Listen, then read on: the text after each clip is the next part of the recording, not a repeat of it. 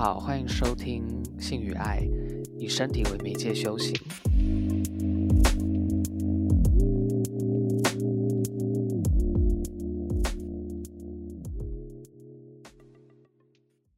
今天是我们的第二集，第二集的主题是人类为何难以相爱？异态现代性时代的灵魂与身体。那今天我们很开心，请到清大社会所的洪义林教授来跟我们一起聊聊。那义林可以跟我们稍微介绍一下你的一些背景吗？好啊，今天很开心来这个节目。呃，我是洪义林，我不是一开始就念社会学的人，但是我后来就是呃大学毕业以后去美国念了社会学，然后现在在教书。那我最主要的研究领域是医疗与医疗社会学跟科技与社会，然后呃。我在乐生疗养院做了我的这个呃博士论文，然后现在也持续的在，因为它是一个民族志的研究，所以我花了比较长的时间，然后去理解说，呃，以这个疾病为个人的主要认同，并且过了一生的这样的一群人，他们是怎样活着的？那这是我主要做的事情。是那。我想要问看看你为什么今天会想要跟我们来聊异态现代性，就是关于灵魂跟身体这个主题。嗯，其实今天讲的这个东西呀，它是我呃，我刚才讲到说，我我本来不是念社会学的嘛，可是我后来会去念社会学，有一个蛮大的原因是读到了这个人，就是呃。谈异态现代性的这位社会学家 Zygmunt Bauman，那我的第一本社会学入门书就是 Zygmunt Bauman 写的，呃，其实是社会学动动脑。那它里面讲的，呃，因为我觉得我自己在大学的时候，呃，我自己还蛮迷惘的，呃，关于关于未来啊，关于。呃，我为什么这样活着？等等。然后读到这本书的时候，他讲个人与结构，然后讲各种主题。嗯，我可以稍微念一下这个社会学动动脑的一些主题哈。它它的主题都非常的浪漫哦。好，像是自由与依赖，像是我们与他们，陌生人，这是他每一章的主题。一起与分开。还有礼物与交换，然后我就觉得说，天哪，这些这些题目，它每一个都是我疑惑的地方。然后他是把每一个都讲得这么清楚，原来社会学是这样子的一一门学问。那我真的非常受到他的吸引，所以就是后来就选择了社会学。呃，然后其实我后来，嗯。因为人总是会经过很多的摸索嘛，我后来决定了以这个医疗社会学还有科技与社会作为我的研究的主要领域。然后，嗯，可是我还是会，我的心还是会常常回到这个一开始踏上社会学之路的这一些主题，这样。然后，所以江峰来找我谈论这个性与爱的时候，呃，其实我我一开始也问他为什么会找我。然后，嗯，我就说性与爱其实不是我那个，不是我的研究专长，不是我最熟悉的题目。那但是他就花了大概三秒钟说服我这样子。我其实想起来，我那时候怎么说服你？我的说法应该是说，不管我认为好的学者，他们应该具备一种能力，是不管他本身的研究的主轴是什么，但是只要丢出一个问题，他可能都可以找到和他自己本身的。那个兴趣的连接，这样子，这是我觉得可以找，也许人文社会科学，甚至是其他不同领域的人，我们都可以来聊性与爱，因为每许也许每个人都可以从他自己独特的角度来谈这件事情，所以我并没有觉得说这必须是你以往的研究兴趣，我都很相信说，如果从社会学角度出发，应该会有很多很有趣的东西可以讨论。对啊，你说的很好，所以我就我就接受了这个邀请。那也许我们就可以慢慢的进入我们今天想要聊的主题。这个首先第一个，也许是异态现代性。那意林要跟我们稍微介绍一下异态现代性这个概念是在说什么吗？好，异态现代性也是这个 Zygmunt Bauman 提出来的一个概念。那异态现代性呢？呃，我们可以认为。当前的社会，它就是属于一个异态现代性的社会。那之所以讲异态现代性，当然就是相对于固态现代性来讲的。呃，像是我们比较熟知的古典社会学理论，其实呃，通常都是在讲固态现代性。固态现代性呢，它就是。呃，他谈的是在资本主义之后，资本主义发生之后，社会摆脱了传统的政治伦理跟文化的层层束缚，我们不再，我们不再。呃，一定要效忠于神，或是一定要效忠于帝王，而主要而形成了一种主要是透过经济标准来界定的新秩序。那呃，这个固态现代性呢，它的一些标志就是福特主义工厂，或者是官僚体制。或者是全景监狱，哦，这些都是固态现代性的一些重要的特征。那固态现代性里面呢，呃，往往被牺牲的就是个个体的自由，因为我们现在要配合一种，呃，我们可以说是从一种没有个体的自由到另一种没有个体的自由，这个是固态现代性。那异态现代性呢，它的呃，它是经过了这个固态现代性，经过了一些去管制跟私有化。那在固态现代性里面呢，我们找得到一些为现代性负责的权威机构，我们找得到国家，我们找得到这个。呃，资本家等等，可是，在异态现代性的时代里面，因为权威太分散了，我们找不到一个或两个最高的权力机关，我们也不再期待现代性为我们带来解放跟进步，而个人就是进步的生产单位。嗯，尽管只是看起来如此，因为我们社会学就像刚才讲到的，我们会相信说，个人一定还是活在一张相互依存的网里面，只是在异态现代性的时代，我们相信个人可以为自己寻得更好的生活。那一态现代性有一个特征呢，是呃风险仍然是由整体社会生产出来的，可是我们个人却要自己想办法解决它，而而且我们个人会相信说有无限的机会等着我们，每一个都有可能是比之前的更好，所以呢，不像固态现代性一样，固态现代性里面人们的困。呃，困难可能是在呃寻找一个比较好的实践目标的手段。可是，在异态现代性里面，大部分的人生都是大部分的人人生都花在选择目标，而不是寻找。实践的手段上面，哦，这个是异态现代性。那呃，包们他就有一个比喻啊，固态跟异态现代性，你可以把它想象成是这个呃，固态现代性，它就好像是一艘豪华的游轮。那呃，我们很相信说，只要我这个乘客，我买了这一张昂贵的船票，搭上了这个游轮，那呃，机长就会。不是机长，是这个是这个游轮的游轮舰长吗？舰长，船长，船长，船长，船长就会带我到那个那个他他许诺他会带我去的那个地方。那一态现代性呢？它就好像一艘无人驾驶的飞机。它是一艘无人驾驶的飞机，我们一切我们都要，我们要自己买票、自己登机、自己上去那个无人飞机，而且我们不确定这个飞机是由谁在控制的。那我想要问艺林，就是这个包曼的现异态现代性的这个概念，你觉得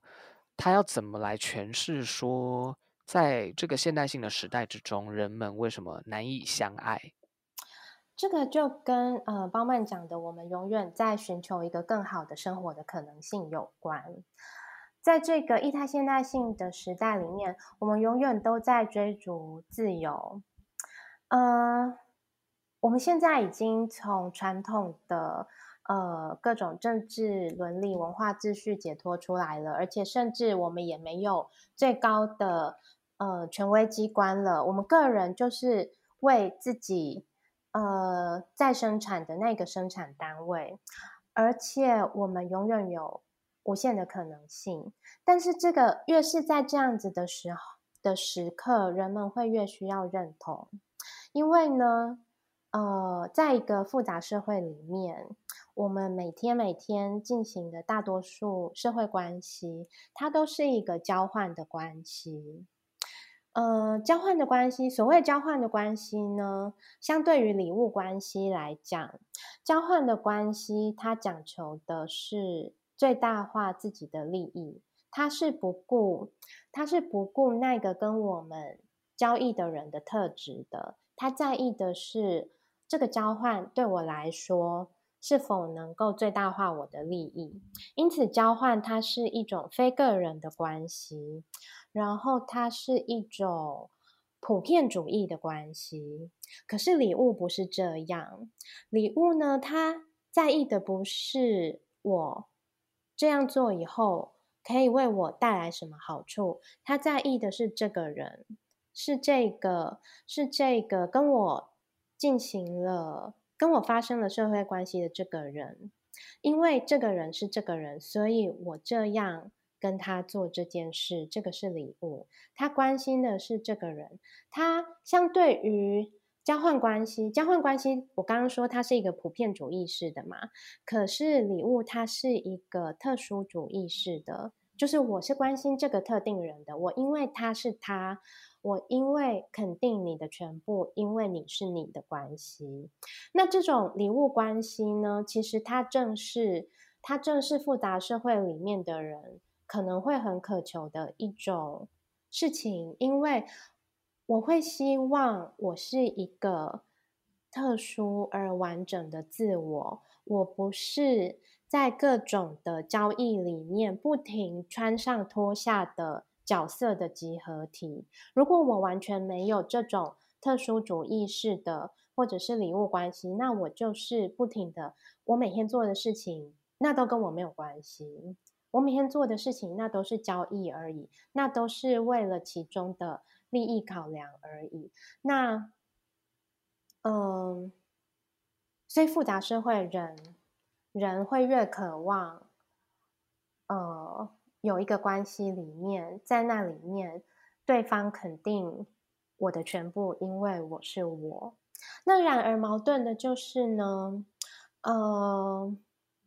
根据我们的社会常识，我们的社会常识告诉我们呢，我们越想要建立一个成功、独特，我们越想要成功建立一个独特的自我，我们越需要社会来肯定我我的经验。而这种肯定呢，它似乎就只能透过爱情。那爱情呢？当爱情，我们需要爱情，它作为一个礼物关系，也就是他在意的是我这个个人，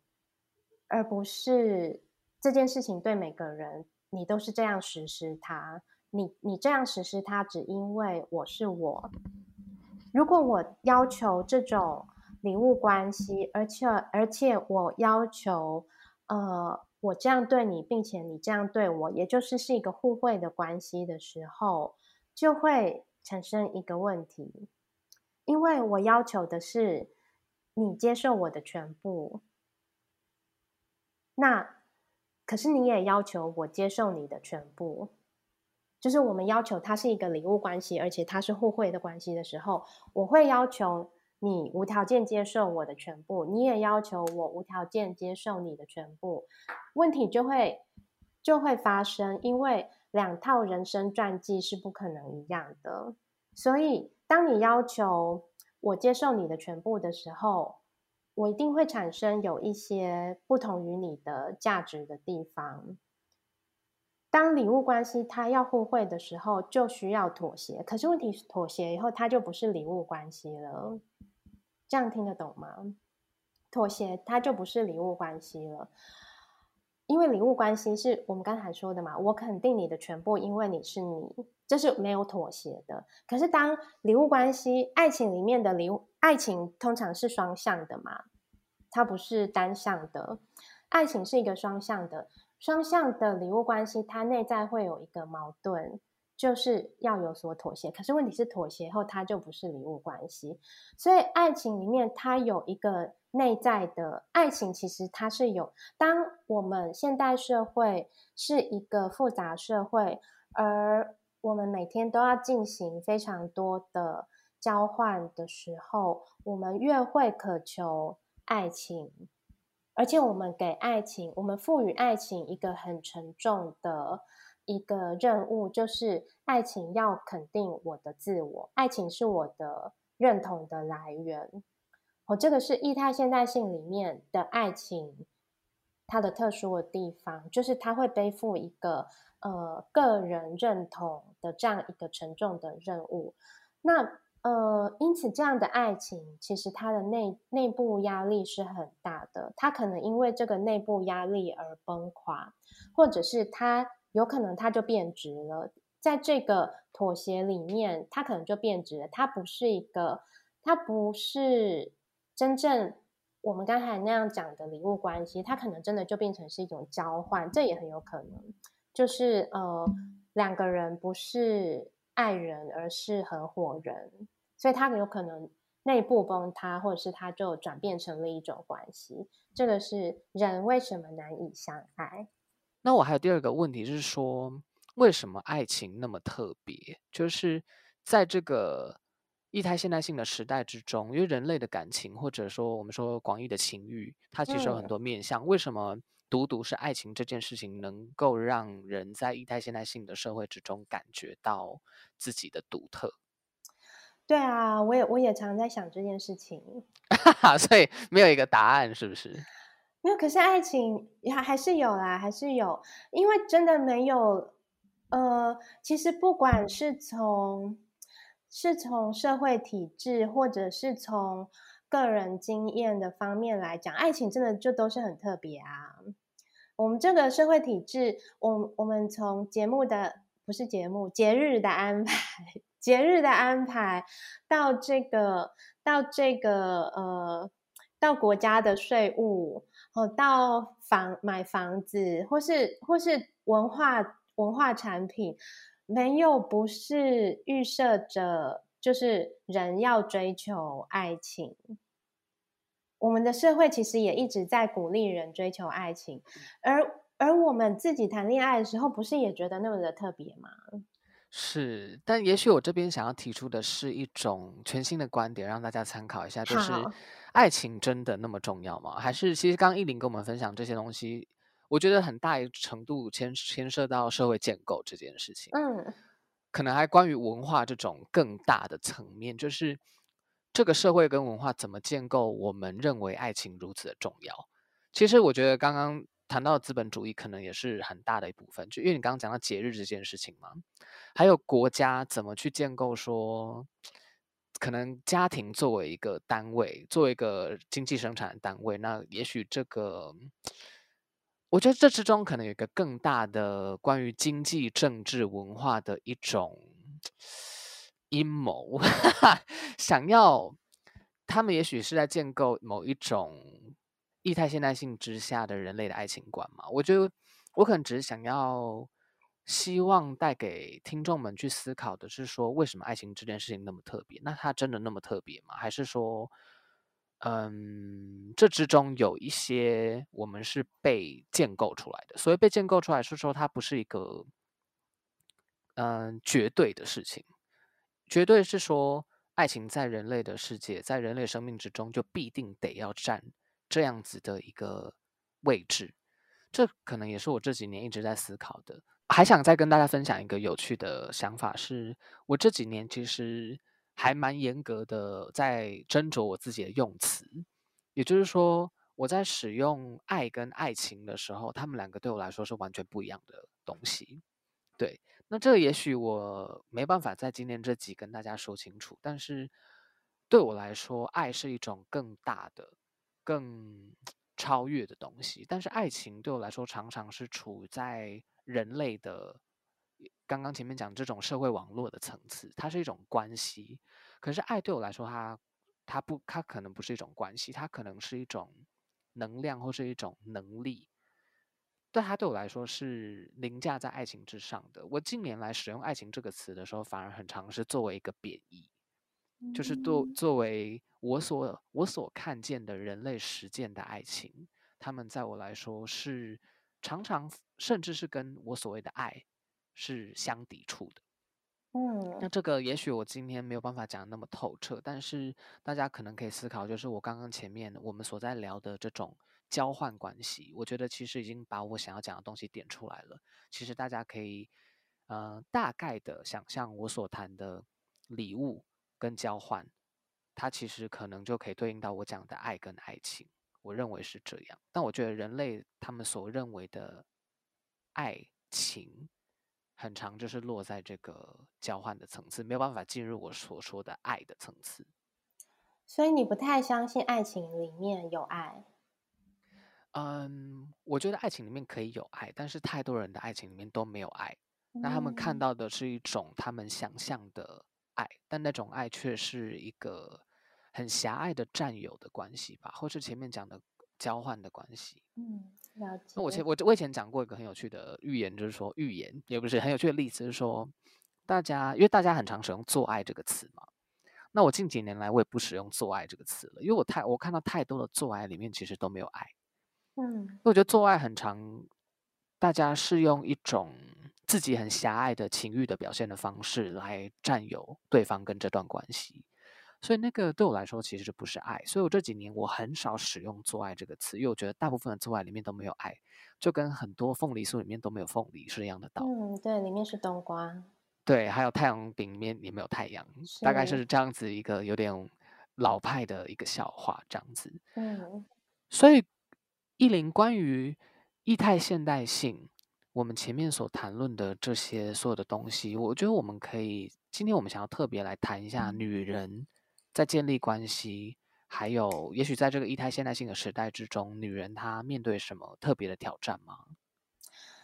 嗯，女人有一些特别的挑战，那就是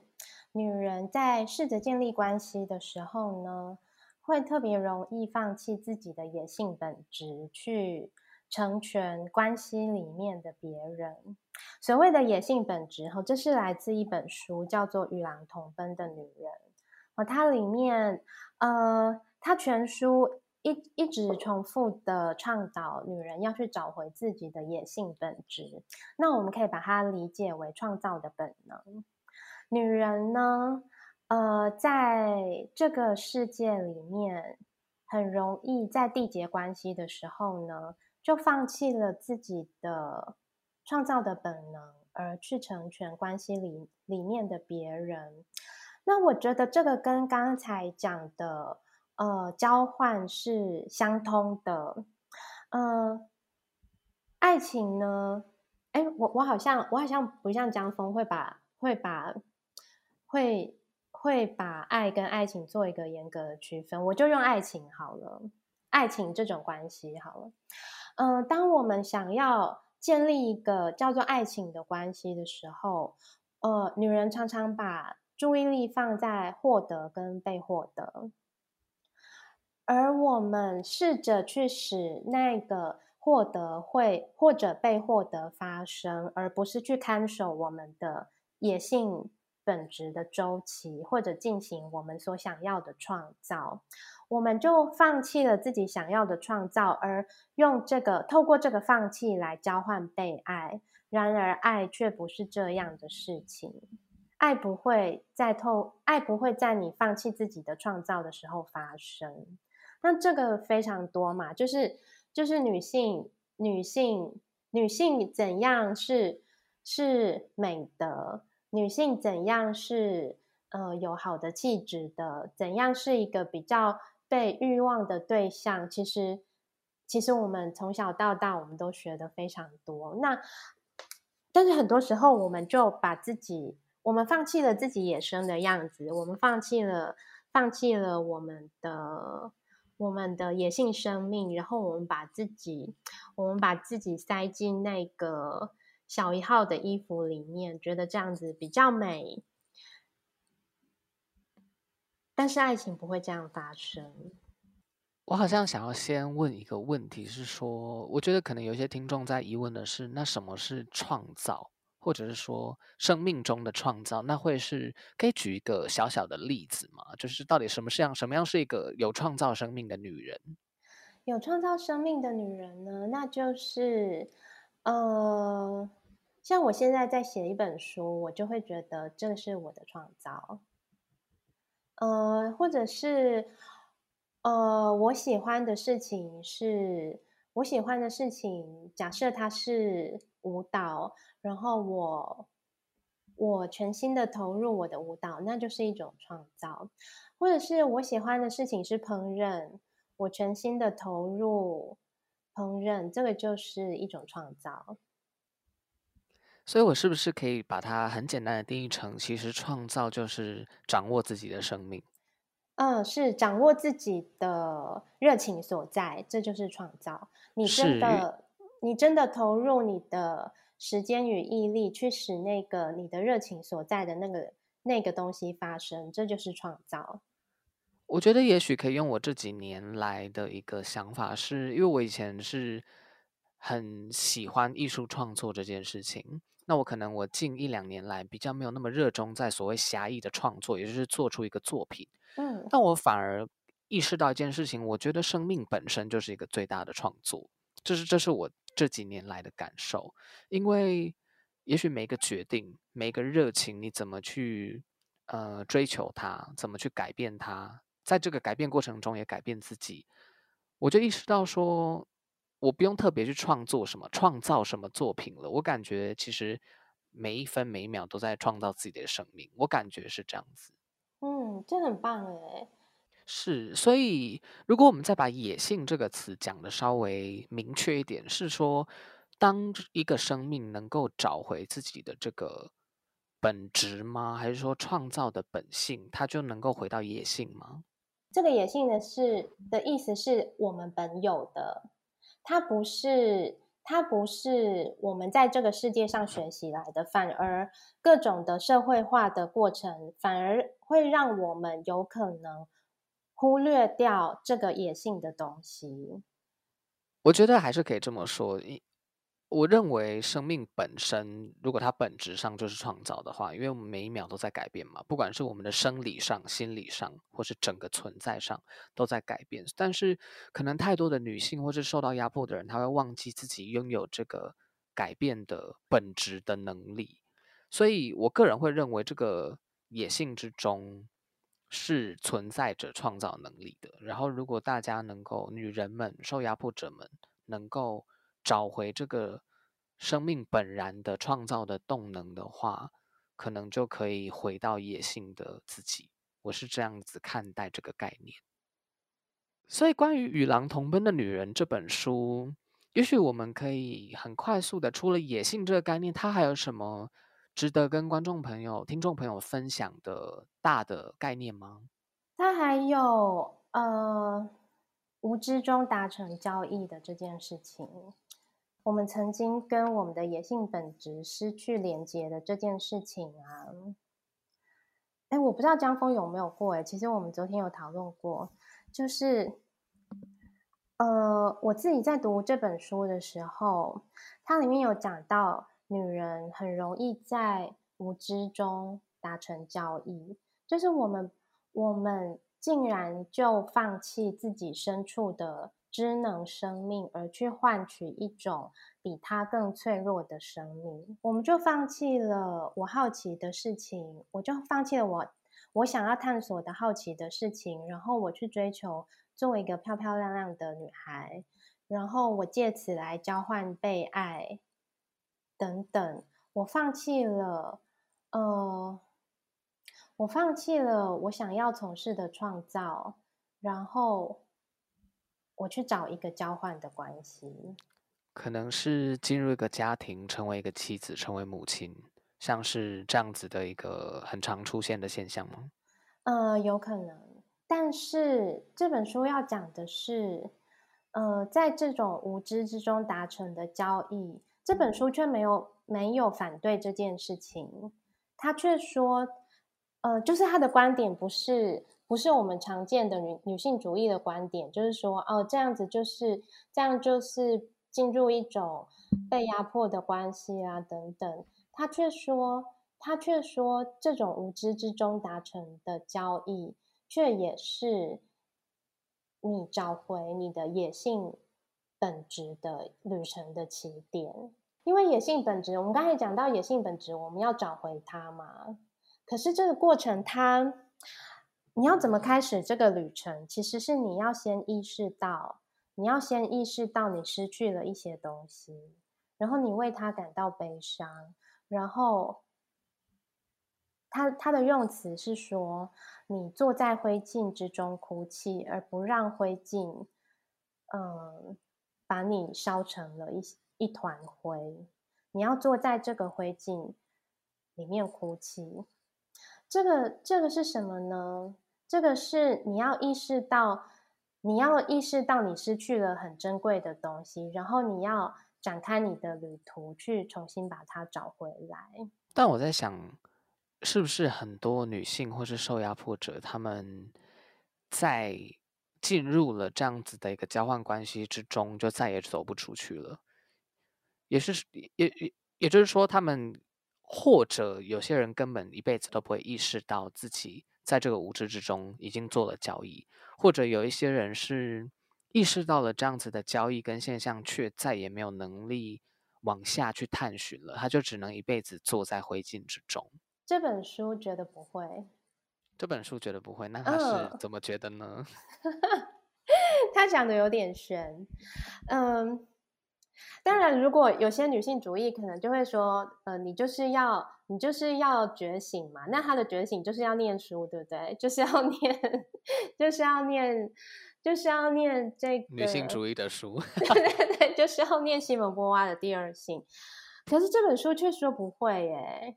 因为也他是怎么看待这件事呢？他是认为说女性在那个灰烬之中会自然而然的发展出一种觉醒吗？对，因为你因为。他说呢，当我们进行那个交换的时候，其实我们会进入一种昏睡状态。我们会像，我们会像，它里面讲了很多故事嘛。那其中有一个是模模仿主人的呃女儿的故事，那就是这个模仿的还是是磨坊磨磨坊磨坊，谢谢。跟你讲模仿，大家又想说，哎，是要模仿谁吗？磨坊，谢谢你。中文系的江峰，磨坊主人呢？呃，他他遇到魔鬼，结果魔鬼跟他要家里苹果树哦，要要磨坊后面的那个东西。然后他想说，磨坊后面就是苹果树而已啊。但是其实那时候他女儿在磨坊后面扫地。那这个磨坊主人就说：“好，那我把磨坊后面的东西给你。”回到家，他才发现。他答应的是把女儿给这个魔鬼。那这个女孩呢？其实很多女孩在呃年轻的时候都会经过这一种呃昏睡期。叫这个叫什么呢？就是你没有在追求你的热情所在，可是可是你在那里。呃，被派去打扫磨坊，然后扫进扫出、扫前扫后，然后尽做一些不重要的工作。然后这个时候，你已经，你已经，呃，踏上了一个，踏上了一个无知之中达成的交易。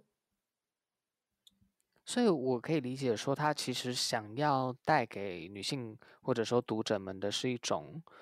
不管你的生命如何的进程。也许大部分的女性都会遇到这种无知的昏睡的过程，可是，在这个无知昏睡过程之后，请相信你会经历到生命带给你的觉醒。那呢，也许在每个人的生命之中，它会有不同的显现的方式跟历程。是可以这样说。是那。这边就很有趣的是，跟我我我所熟悉，我不确定，就是我所熟悉的女性主义，的确它可能会有一点冲突吗？因为女性主义也许很常想要谈的是所谓的父权的概念，嗯，就是说 empowerment，嗯，也就是说，大多数的女女性，或者我们不要说女性哈，大多数大多数的人是没有办法在这个体制之中。就也许在这个现代性，不管是哪样的现代性的体体制之中来觉醒的，或者超越这个体制所给你的这种无知浑水，嗯，那要透要怎么样在其中觉醒？其实我们刚刚就说到，对于女性主义来说，可能阅读跟思考是一件很重要的事情。但在阅读跟思考之后，更重要当然是实践嘛，就是要着手来创造自己的生命了。这是我觉得女性主义者可能会不管哪一个流派，女性主义者可能会比较认同的一种方式。嗯，这是这本《与狼同奔的女人》跟女性主义者之间可能会有的一些分歧，但是我觉得他们共同想要达到的都是使女性回到那个他们所生命中本有的那种创造跟野性。我不会觉得是冲突，我会觉得是互补。互补的地方是在于说呢，呃，阅读跟思考当然是重要的。可是，如果一个人的内心他没有感知到这个昏睡，并且他没有感觉到他失去了一个重要的东西，那那阅读跟思考它是引不起任何的回应的。是，不过我觉得我稍早问题比较像是说，那如果不透过阅读跟昏睡。阅读跟思考，阅读跟 要，如果不透过阅读跟思考，要怎么去意识到这个昏睡？这这是这本书没有明确讲到的。可是这可能是他的预设，他的预设是我我甚至刚刚有一个有趣的想法是，也许他的预设就是，当你在阅读这本书，你看到了这个故事，你看到有一有一一群女子曾曾经这样昏睡，你就已经在即将醒来的路上。嗯。我觉得这是这样诶，因为如果说它是一种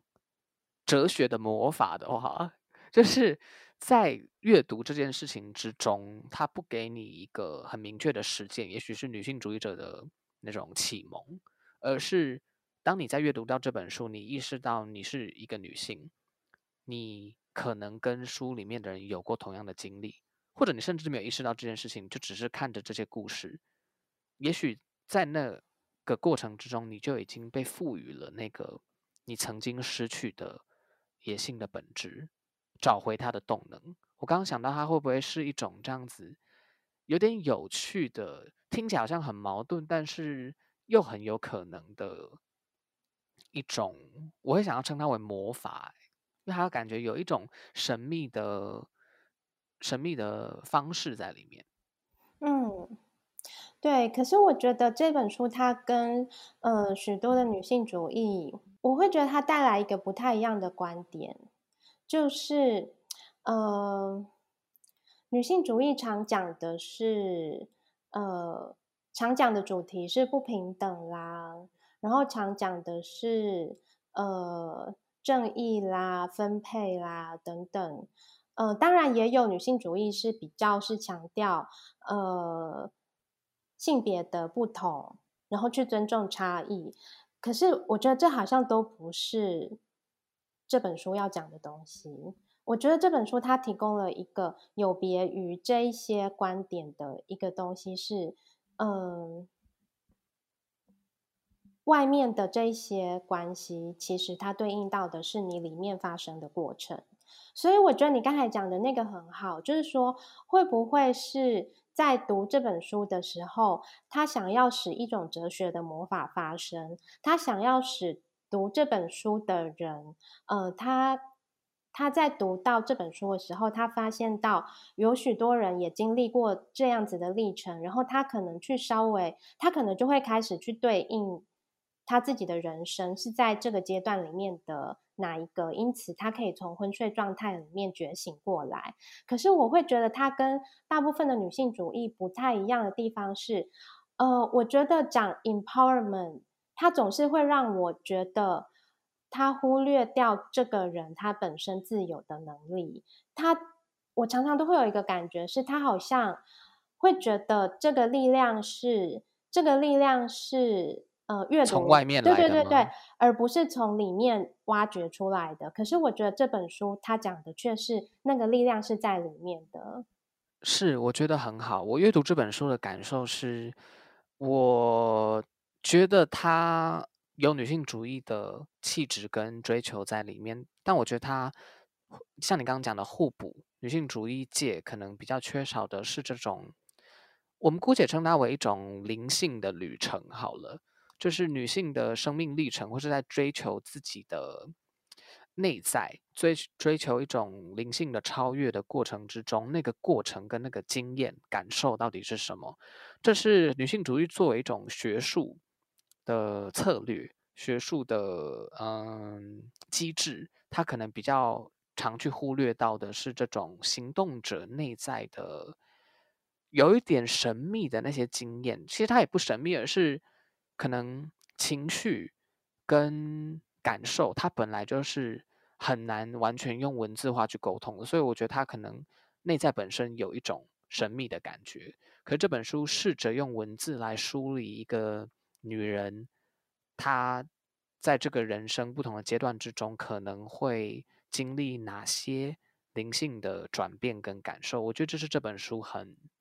珍贵的地方，也是我的确认可它可以跟各类不同的女性主义书籍互补的地方。是啊，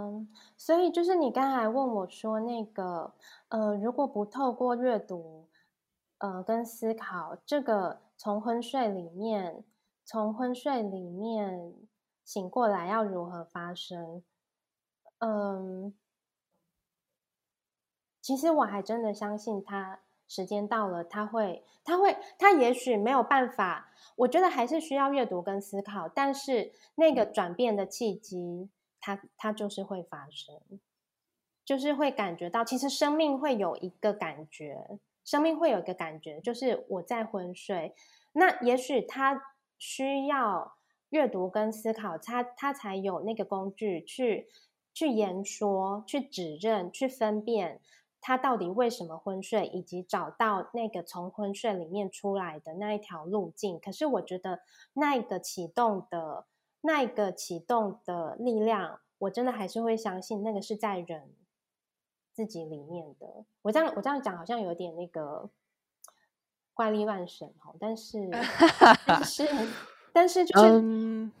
我会相信可以用荣格，就是就是社会学比较少谈荣格，但是社会学有谈弗洛伊德哦，但是社会学却不谈荣格。嗯、就是荣格说潜意识会一直来敲门，我们我们我们学习去如何让自己更好的去获得或者被获得，我们学着更让自己更容易进入一个交换关系，而不去追求我们生命真正渴望的时候，那些东西它就被压到潜意识里面了。可是潜意识里面的东西，它会不会就就此消失呢？不会，它会不断不断的来敲门。所以我会相信那个时刻会来到。我觉得这可能就是心理学界跟社会学界的一直以来的冲突吧，因为他们彼此不信任，说彼此可以作为诠释人类社会或者个体的那个方案。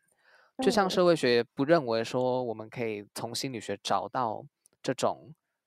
个体的心理建构跟运作机制，然后可能心理学也认为说社会学想要谈论的这种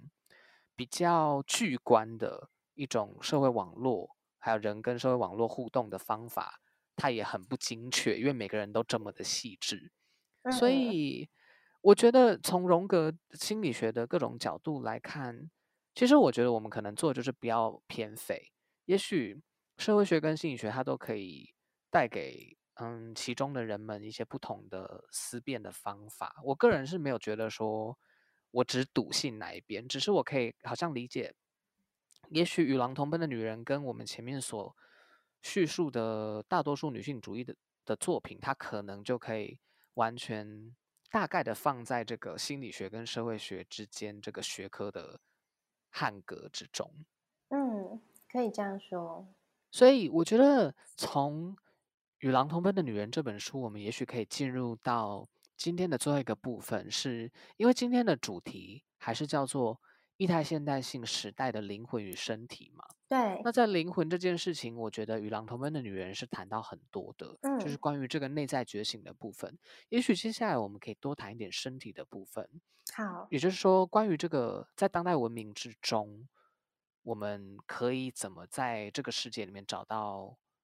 关于性与爱的身体嘛？也许，关于性与爱的身体哦，我觉得有一些时刻它是不同于日常生活世界的时刻。呃，很多时我们大部分的，包括是呃工作啦、生活啦各种时刻，它它都可以说是日常生活世界的一些时刻。日常生活世界呢，其实有社会学家对它加以理论化。日常生活世界，它是一个所谓的尝试世界，它是一个，它是一个人在自然态度之下的生活世界。什么是自然态度呢？那就是我对世界里面的一切并不去质疑它，我就把它当做理所当然。哦，那这个世界它有它的，它有它的这个时间啦、空间啦、各种规则啦、它的结构等等。那在这个日常世界之上，也有许多是以日常生活世界为素材去构筑出来的不同层次的多重世界，比如说艺术世界啦、科学世界等等。那梦则是则是离这个。呃，这个我们的日常世界是一个清醒状态的世界嘛，那梦则是离这个清醒状态最遥远的一些世界。那有一些有一些时刻呢，它却是处于梦跟现实之间的。我觉得那就像是性跟舞蹈的身体，性跟舞蹈的身体呢，它比较是在一个，它比较是在一个。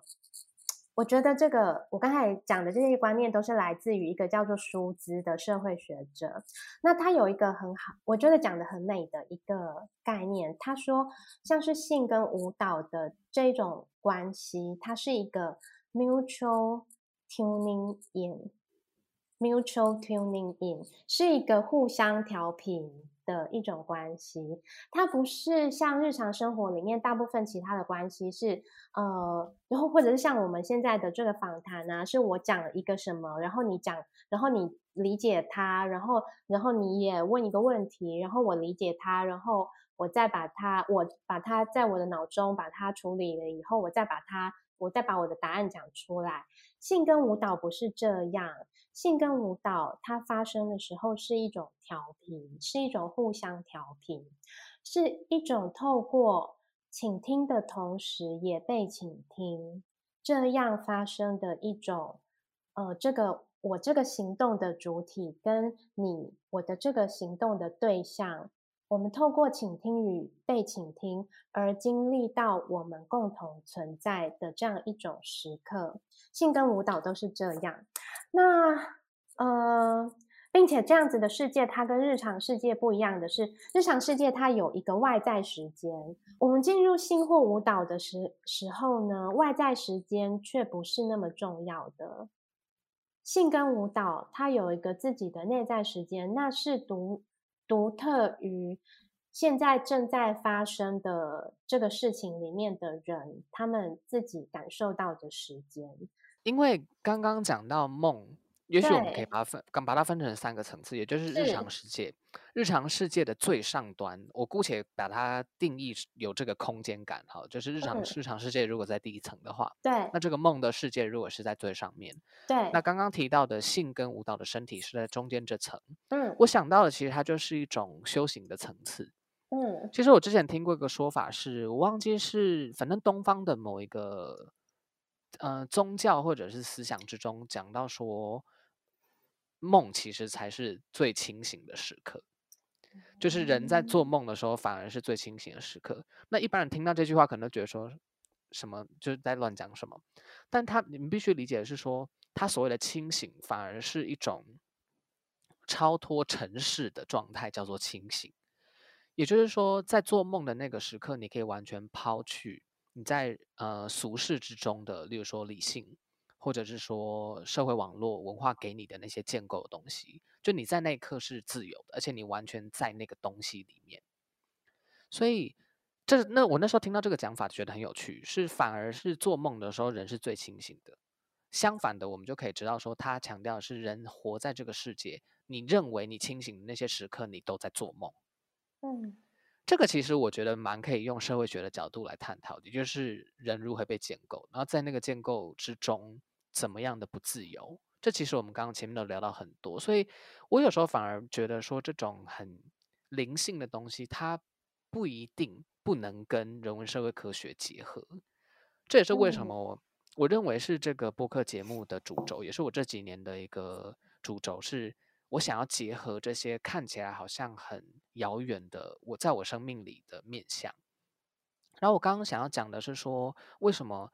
这三个层次，它对我来说是一个修行的层次，也就是说，在那个梦的层次啊，再下来是这个性跟舞蹈的身体，在这在性跟舞蹈之中，我们其实会感觉到一种时间的消失。其实刚刚前面艺林有讲到，就是在日常生活的时间，在性跟舞蹈这种很超日常的身体活动之中，我们可能会感觉到一种，不管是自我的消融，或者是时间的变化，这个。尤其我们都有读过钟明德的理论嘛，那刚刚在讲到这个性跟舞蹈身体还有做梦的时候，我完全就是想到钟明德的理论。那钟明德他就有讲到这个层次，我刚刚其实这个层次就是从他的理论，我有点把它转化过来这样子。在性跟舞蹈身体之中，我们会感觉到可能是时间变慢啊，或者是你与这个世界同在，你剥去了一些东西。所以我刚刚在听。依林讲述这整个不同的面相的时候，我我觉得他完全可以放进来所谓的修行或者灵性经验来谈，然后也是我刚前面讲的，可能舒兹他的理论，或者他想要梳理这种艺术的舞蹈性的身体，它其实跟灵性啊修行，我觉得都很有关系。我觉得这个连接做得很好。其实社会学啊，我也常觉得。虽然他不谈灵性，社会学确实没有在谈灵性，或者是，或是像这个与狼同奔的女人，对对社会学来说都有点已经算是异端邪说了。可是我就觉得这些东西，他们不是，他们不是不能够相容的，我都倾向于把他们做一个呃可以互相互补的解读。所以今天我觉得我讲的东西可能。呃，有一半是来自于社会学，但是有一半是来自于呃我个人兴趣。可是我却觉得对我的生命的启发是不下于社会学的。所以今天人类为何难以相爱？异态现代性时代的灵魂与身体。我觉得关于人类为何相爱这点，我们谈得很仔细了。那异态现代性时代的灵魂，我觉得最也许我可以先再问一个问题，是说《与狼同奔的女人》这本书。他讲的是女人的生命的历程，跟女人的灵魂经历的状态阶段。那对于其他的性别来说，能够有什么启发吗？嗯，我觉得可以的。嗯，因为虽然他讲的是女人，可是我觉得他讲的更是阴性特质。呃，就像女人，女人也有阳性特质。那个叫做阿尼姆斯，男人也有阴性特质，那叫做阿尼玛，就是呃，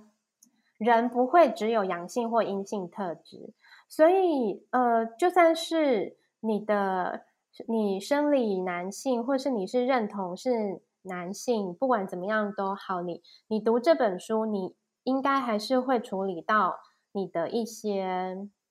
生命的面相。可能也会从中，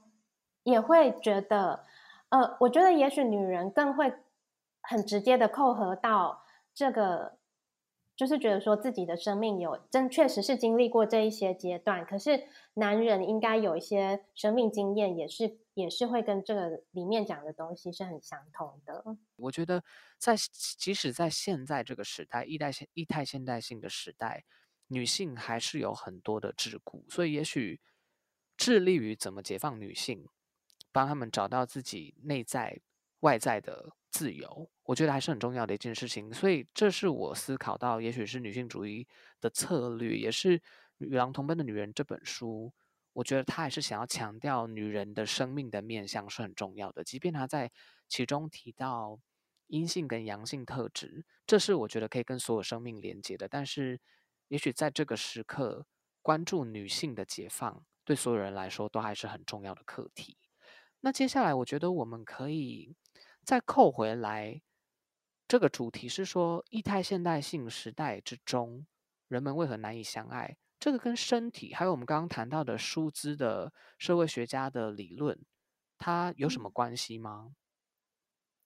嗯，这个是我自己我自己的看法哦。呃，异态现代性的时代呢，我们真的都太长。我们都太常致力于各种交换关系了。这个交换关系，它往往都是在日常世界，所谓的常识世界里面进行的。我们很少，呃，在这些时刻里面，身体都是被遗忘，呃，灵魂也是被遗忘，然后，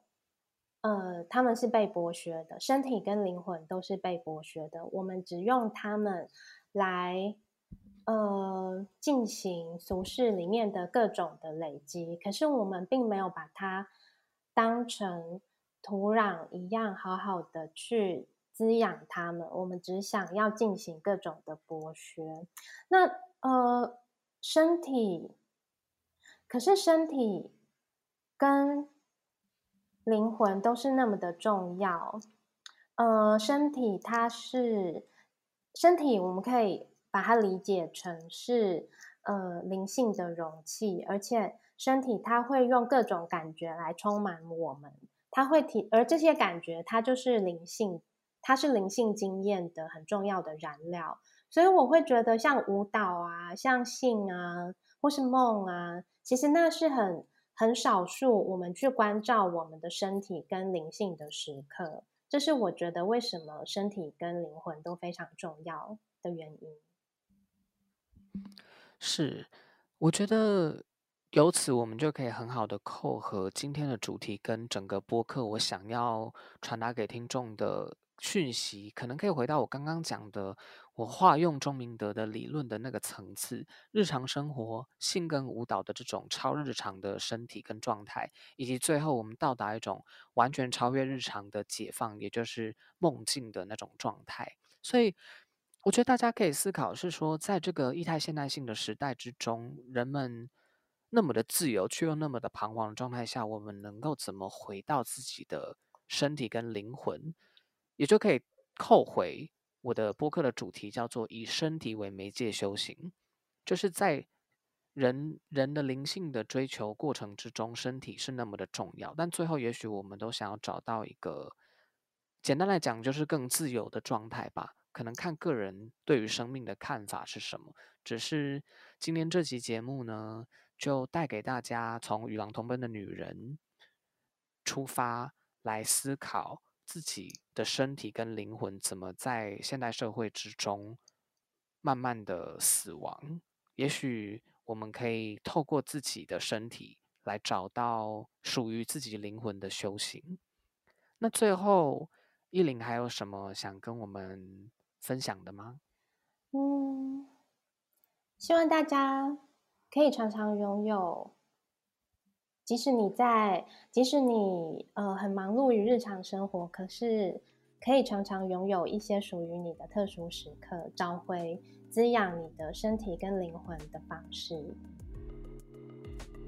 是，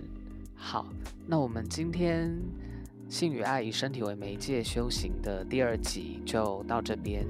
也谢谢意林今天花时间来跟我一起对谈，我觉得今天很有收获。那最后呢，就希望各位听众，如果喜欢我们节目的话，就可以帮忙